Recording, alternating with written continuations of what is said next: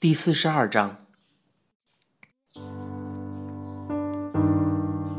灵光育幼院在中和乡偏僻的一角。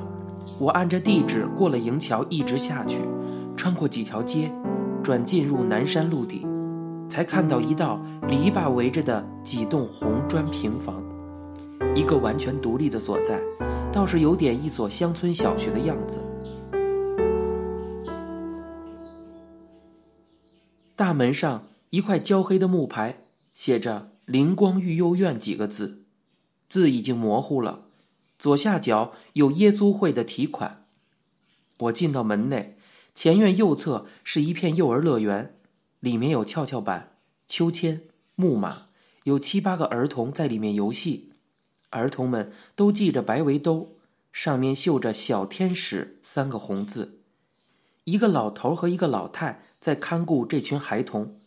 跷跷板上一头坐着一个胖胖的男童，一上一下，两个男童在发着一连串兴奋的尖叫。左侧的两栋砖房是教室，我从一栋窗外看到里面坐着高高矮矮不同年纪的少年在上课，讲台上站着一位穿了黑袍的神父在讲课。另外一栋教室。在上音乐课，随着风琴的伴奏，一流混合着参差不齐的男童的歌声，荒腔走调，奋力的在唱着一首叫人听起来感到莫名的灵酸的圣歌。那两栋红砖教室的后面有一座小教堂，教堂很旧了，红砖都起了绿苔，教堂门楣上横着一块匾，上面刻着“灵光堂”。我突然想到，郭老告诉我，从前阿凤在灵光育幼院时，行为嚣张叛逆，常常半夜三更一个人跪在教堂里哭泣，大概就跪在这间灵光堂里吧。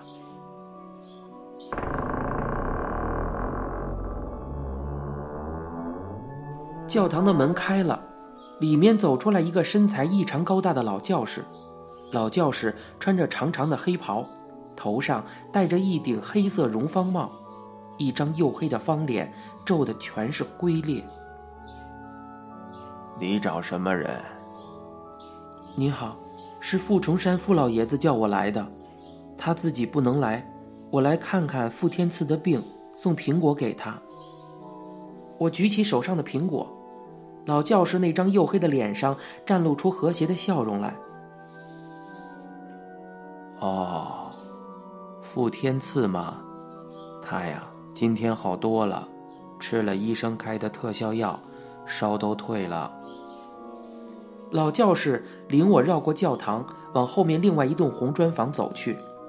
我试探着问道：“请问，您是孙修士吗？”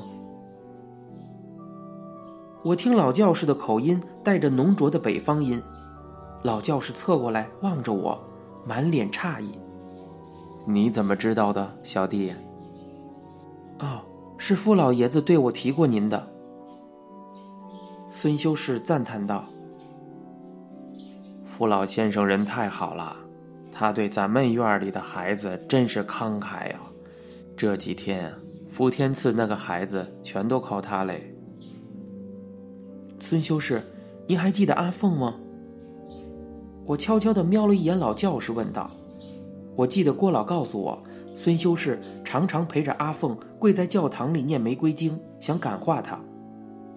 我记得郭老说过，灵光育幼院里有个河南的老修士，院里只有他一个人怜爱阿凤。傅老爷子也提起院里有这个北方的老修士，人很慈祥，专门照顾院里的残障儿童。他对没有手臂的傅天赐最是照顾。孙修士听我问起阿凤，便止住了脚，望着我思索了半晌。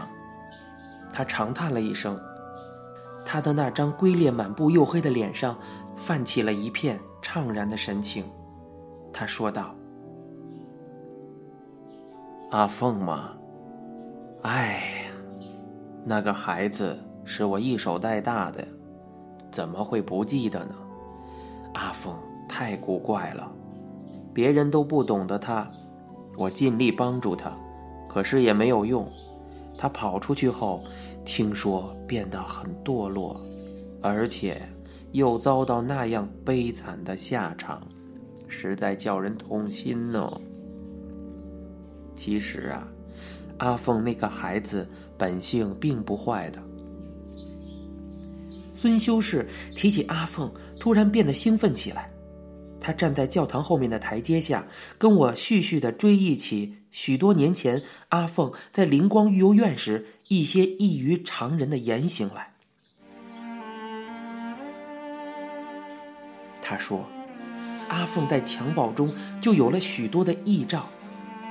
他开始牙牙学语的时候，一教他叫爸爸妈妈，他就哭泣。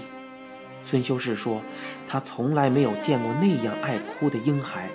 越哄他，哭得越凶，到了后来，简直变成了嘶喊。有一次，他把阿凤抱在怀里，那个时候阿凤才八九个月大，可是阿凤却不停地哭，直哭了两个钟头，哭得昏死了过去，脸上发蓝，一身的痉挛。医生打了一针镇静剂，才把他救了过来。好像那个孩子生下来就有一肚子的冤屈。总也哭不尽似的。其实，阿凤是个天赋异禀的孩子，他那一种悟性也是少见的。无论学了什么，只要他一用心呢，总要比别人快几倍，高出一大截。他的药理问答倒背如流，圣经的故事也熟得提头知尾。孙修士亲自教他国文。一篇《桃花源记》刚讲完，他已经朗朗上口，背得一字不差了。孙修士迟疑道：“他的眼睛里充满了迷茫。可是那个孩子，不知怎的，做出一些事情来，却总是那么嚣张叛逆，不近人情。正如同我们院长说的，那个孩子有时简直是中了邪。”着了魔一般。这些年来，我一想起他那悲惨的结局，就不禁难过。我时常为他祈祷，祈祷他的灵魂得到主的保佑，得到安宁。老教士有点哀伤起来，连连摇头叹道：“傅老先生告诉我，出事的前一天，他还看过阿凤呢。”真是想不到啊！孙修士引着我走到一间寝室的门口，却停了下来，打量了我一下，慈爱的笑问道：“呵呵，你呢，孩子？你叫什么名字？”李青。哦，李青。老教士点了点头，指着我手上的苹果说道。好大的苹果，傅天赐会乐坏了。寝室里的孩子全是残障儿童，一共有五个，一个完全没有双腿，呆坐在一张靠椅上，只剩下半截身子；有两个大的是低能儿，对坐在地板上玩积木，嘴里一直在啊啊的叫着；另外一个年纪比较大，大概有十几岁了。可是头却一直歪倒到左边，又反弹回来，这个动作奇快，不断的来回起伏，脖子上像装了一个弹簧一般。他自己显然无法控制这个动作，脸上满露着痛苦无助的神情。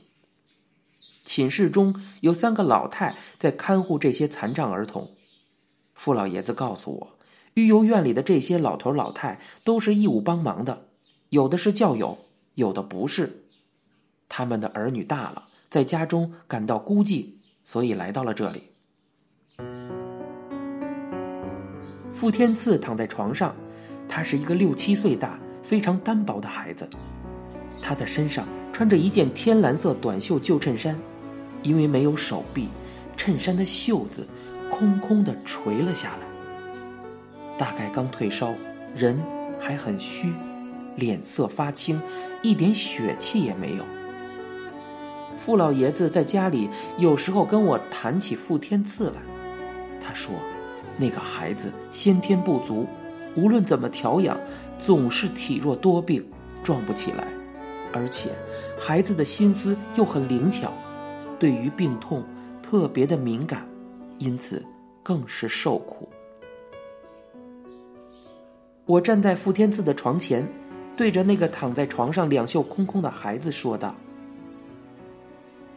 傅爷爷叫我来看你呢，你的病好了没有？”孩子睁着一双深坑的大眼，好奇的望着我，嘴巴紧紧的闭着，没有出声。孙修士走上前去，摸了一下孩子的额头，说道：“嗯，完全没有烧了。”旁边的一位老太太笑着插嘴道：“刚刚吃了一碗麦片，胃口啊很好呢。”孩子这个时候突然开口问道。傅爷爷呢？他今天不能来，他要我送苹果来给你吃。你瞧，我把塑料袋里的两枚苹果拿了出来，苹果隔了一夜更熟了，透着一股甜香。我将鲜红的大苹果搁到孩子的枕头边去，孩子奋力地移动了一下身子，侧过头，鼻子凑近枕边的苹果闻了一下。孙修士弯下身去问道。香不香？孩子点了点头，笑了。老太插嘴笑道：“看你这副馋相，刚刚才吃过东西，回头啊吃了饭，奶奶再削给你吃。”孩子又问道：“傅爷爷什么时候来呢？”傅爷爷过几天就来看你。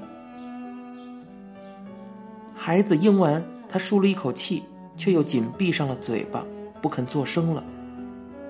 我因为心里挂着傅老爷子，要赶到石碑荣总医院去，便向孙修士告了辞，跟傅天赐说了再见。